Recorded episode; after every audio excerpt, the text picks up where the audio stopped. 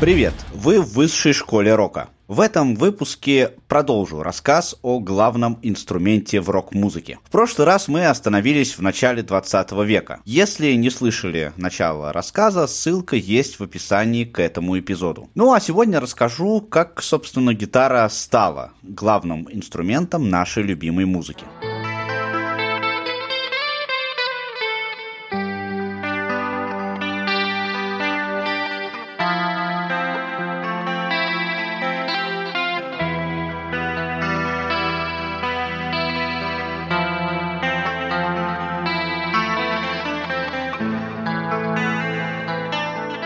начале 20 века гитара была уже довольно популярна. В основном из-за относительной простоты освоения начальных азов игры на ней появилось довольно большое количество гитаристов. И многие из них хотели исполнять, в том числе набиравшие популярность в 20-е годы 20 века, джаз и ритм-блюз. Но у гитары, по сравнению с другими инструментами, был один существенный недостаток. Она звучала гораздо тише фортепиано, саксофона и, конечно, ударных. Гитаре так и была бы уготована роль скромного, подыгрывающего где-то на заднем плане инструмента, инструмента, если бы не человек по имени Джордж Бишем. В это время уже существовали технологии звукозаписи и передачи звукового сигнала. И в первом выпуске на эту тему я уже рассказывал о том, как работает резонаторный эффект. Бишем пришел к логичному заключению, что звук кинетического колебания струны можно усилить за счет преобразования его в эквивалент электрического колебания, которое затем передать на ламповый усилитель. Такие агрегаты уже широко использовались в радиотехнике того времени. Он начал экспериментировать со струной и фонографом. После нескольких месяцев экспериментов Джордж Бишем вместе с другим изобретателем Полом Бартом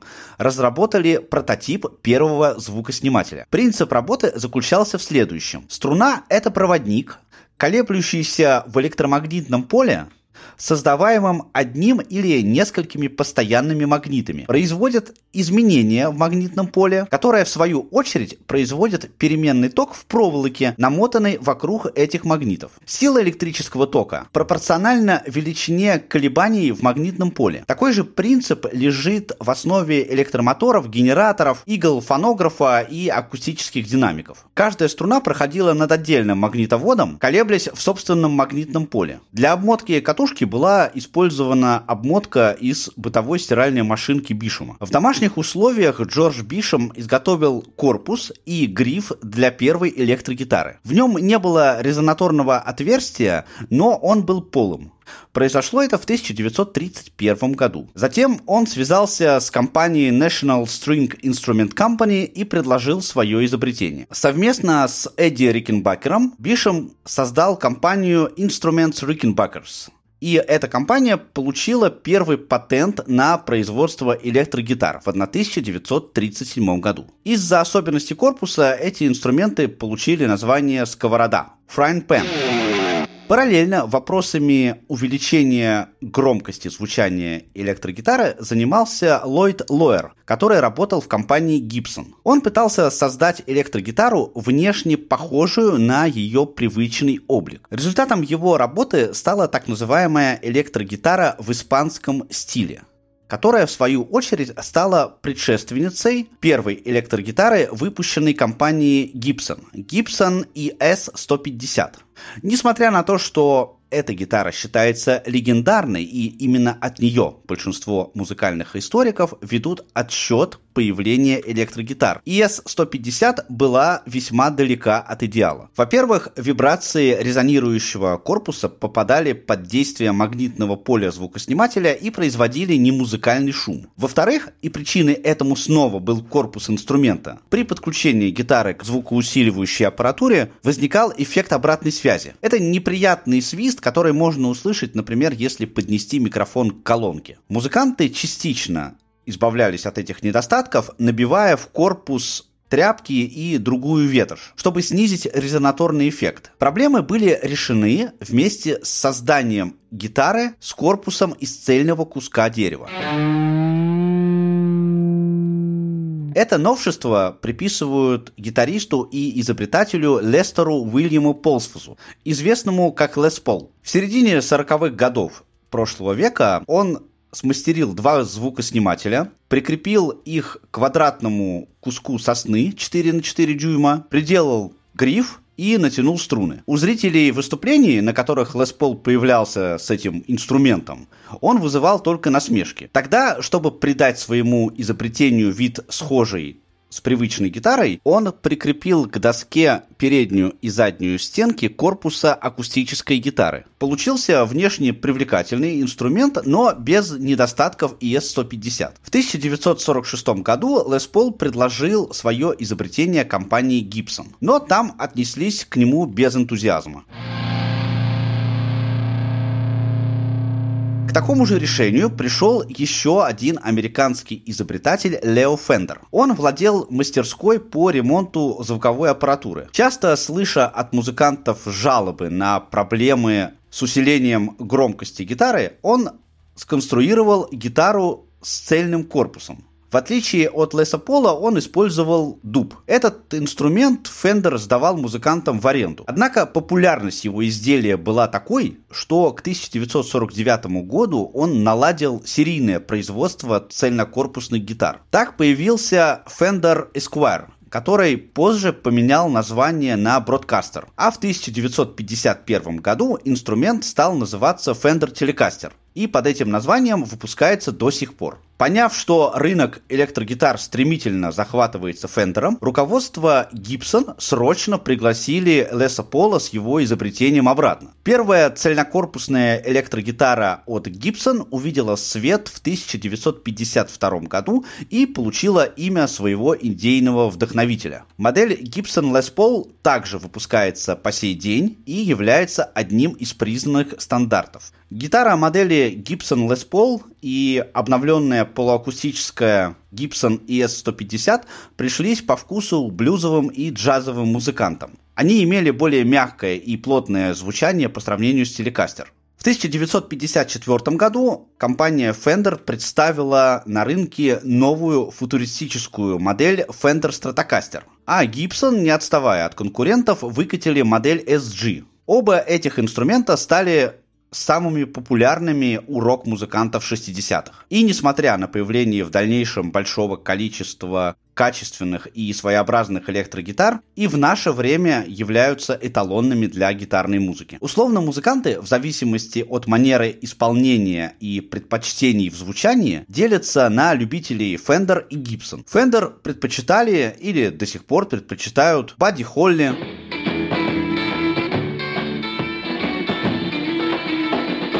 Ричи Блэкмор.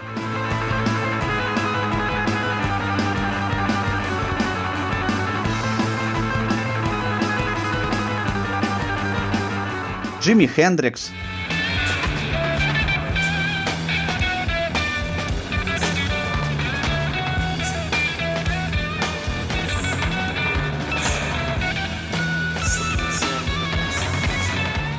Эрик Клэптон.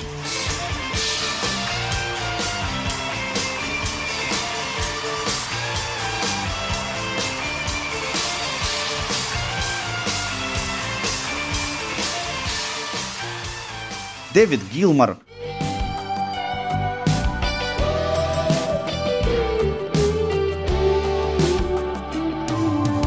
Эдриан Смит и Дэйв Мюррей.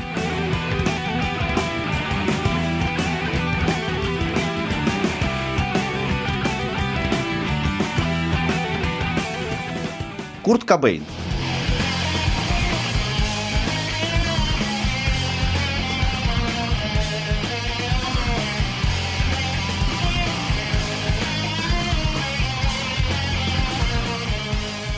Звучание гитар Gibson можно услышать в музыке Чака Берри,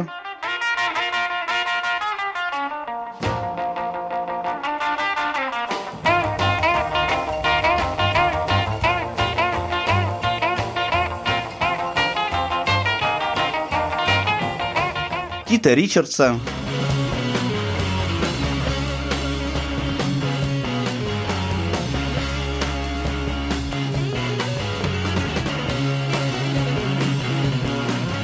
Джимми Пейджа,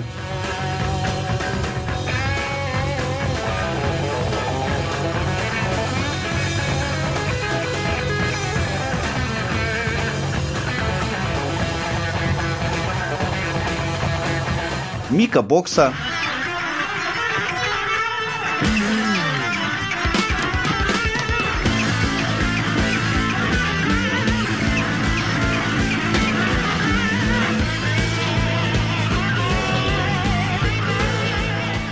Томми Айоми,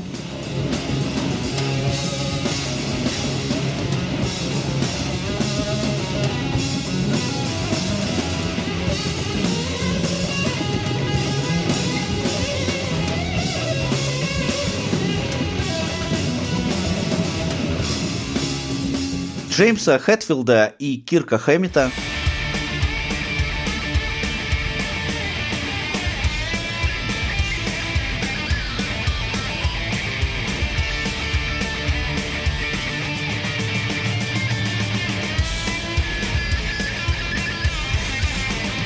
Слэша.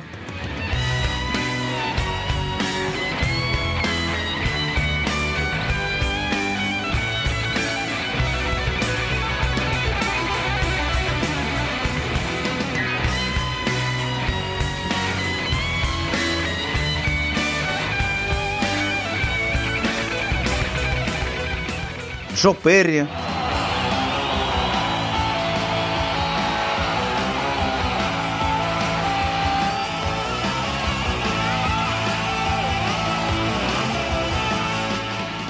Рудольфа Шенкера.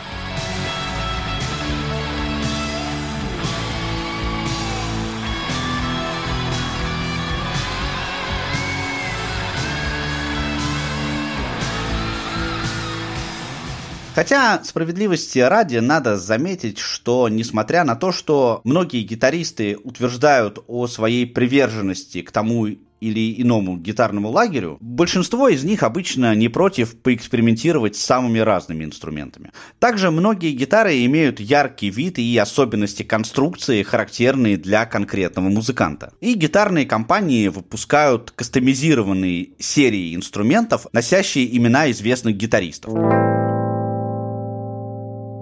Прежде чем перейти к роли гитары в рок-музыке, пару слов хочу сказать, почему именно этот инструмент стал ассоциироваться с жанром. Конечно, на этот счет существует огромное количество гипотез и предположений. Я лишь озвучу свои мысли, которые ни в коем случае не претендуют на истину в последней инстанции. По моему мнению, есть несколько предпосылок. Во-первых, сама возможность увеличить громкость гитары стала одной из причин возникновения рок-н-ролла. Во-вторых, по сравнению с фортепиано или саксофоном, освоить первоначальные азы игры на гитаре несложно. Но вместе с тем она дает огромный потенциал для совершенствования техники исполнения. Популярность рок-н-ролла в молодежной среде породила у подростков желание не только слушать, но и играть эту музыку. И гитара подходила для этого идеально. В-третьих, и мы увидим это дальше, гитара, а в особенности электрогитара, предоставляет музыканту огромное количество вариантов исполнения и звучания. И это обстоятельство стало мощнейшим толчком для разнообразия подходов к исполнению музыки, что впоследствии привело к бесчисленному количеству направлений внутри рок-музыки. Ни один другой инструмент не может этим похвастаться. Сейчас я не буду подробно вдаваться в особенности конструкции электрогитар и техник игры на них. Это отдельная большая тема. Но отмечу вот еще какой важный момент. Ключевым фактором в развитии рок-музыки стали те возможности, которые дала электрификация гитарного звучания. Музыканты и конструкторы конструкторы очень быстро обнаружили, что звук можно не только усиливать, но и искажать. Так появились гитарные эффекты. Наиболее известные, применяемые в рок-музыке, это distortion, overdrive и фуз.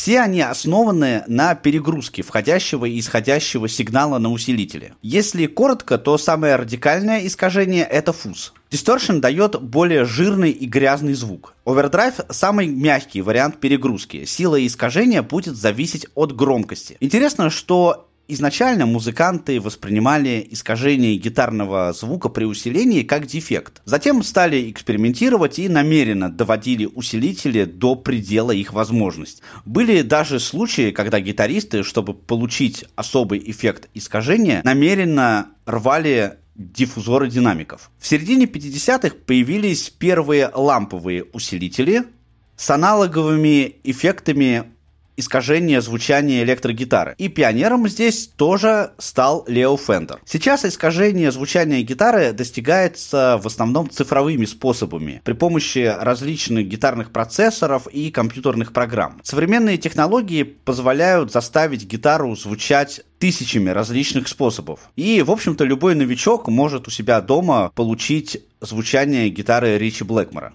Однако до сих пор по-настоящему ценится достижение эффектов аналоговым способом через усилитель. И музыканты используют мыслимые и немыслимые способы, чтобы получить свой индивидуальный звук.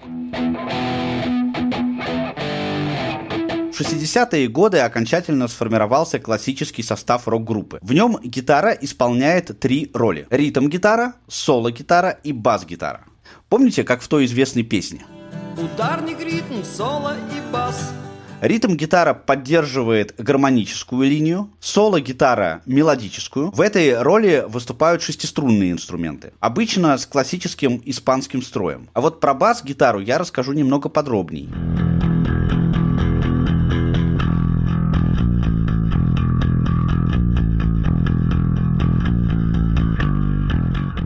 Бас-гитара звучит в нижнем регистре и поддерживает ритм, связывая его с гармонической линией. Фактически она относится к ритм-секции. Это такой, если хотите, аналог контрабаса, если сравнивать рок-группу со струнным квартетом. У классической бас-гитары 4 струны. Впрочем, сейчас широко используются и 5 и 6 струнные бас-гитары. Строй бас-гитары осуществляется по классическому строю нижнего регистра испанского строя соль, ре, ля, ми, но на одну октаву ниже. Также у бас-гитары струны существенно толще, чем нижние струны у обычной шестиструнной электрогитары. Широко бас-гитары стали использоваться с 1951 года. И угадайте, кто стал разработчиком первого такого коммерчески успешного инструмента. Да, наш уже старый, добрый, знакомый Лео Фендер. Первая модель цельнокорпусной электрической бас-гитары называлась Fender Precision Bass. На фоне звучания всей группы бас-гитара заметна меньше всего. Однако это единственный инструмент, обойтись без которого практически невозможно. Вы можете убрать ритм или соло-гитару и все равно получить качественное полное звучание, но попробуйте избавиться от баса. Ну и давайте разберемся, как сочетаются гитары в классическом роке. Вот так звучит фрагмент всем знакомой рок-композиции.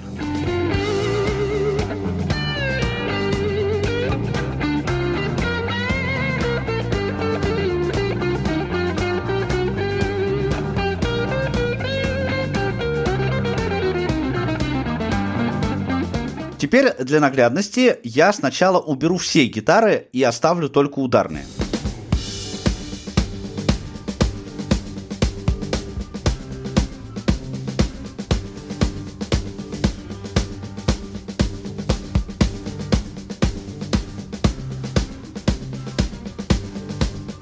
Теперь прибавим бас.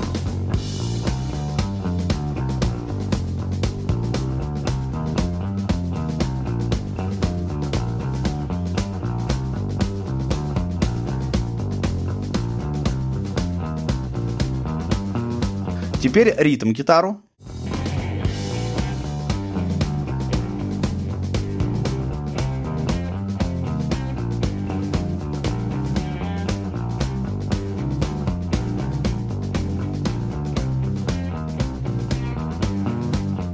И соло-гитару.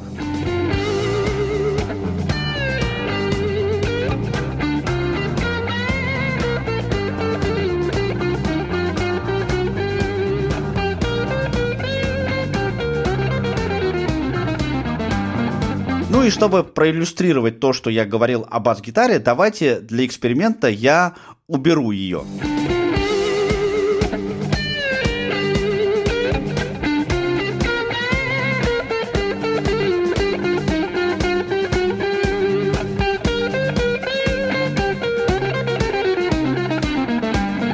Разница сразу заметна, правда? Я продолжу эту рубрику и буду рассказывать об историях конкретных инструментов. А пока прощаюсь на этом до следующего эпизода. Напишите в комментариях, хотите ли вы подробно узнать о конструкции электрогитары или о способах игры на ней.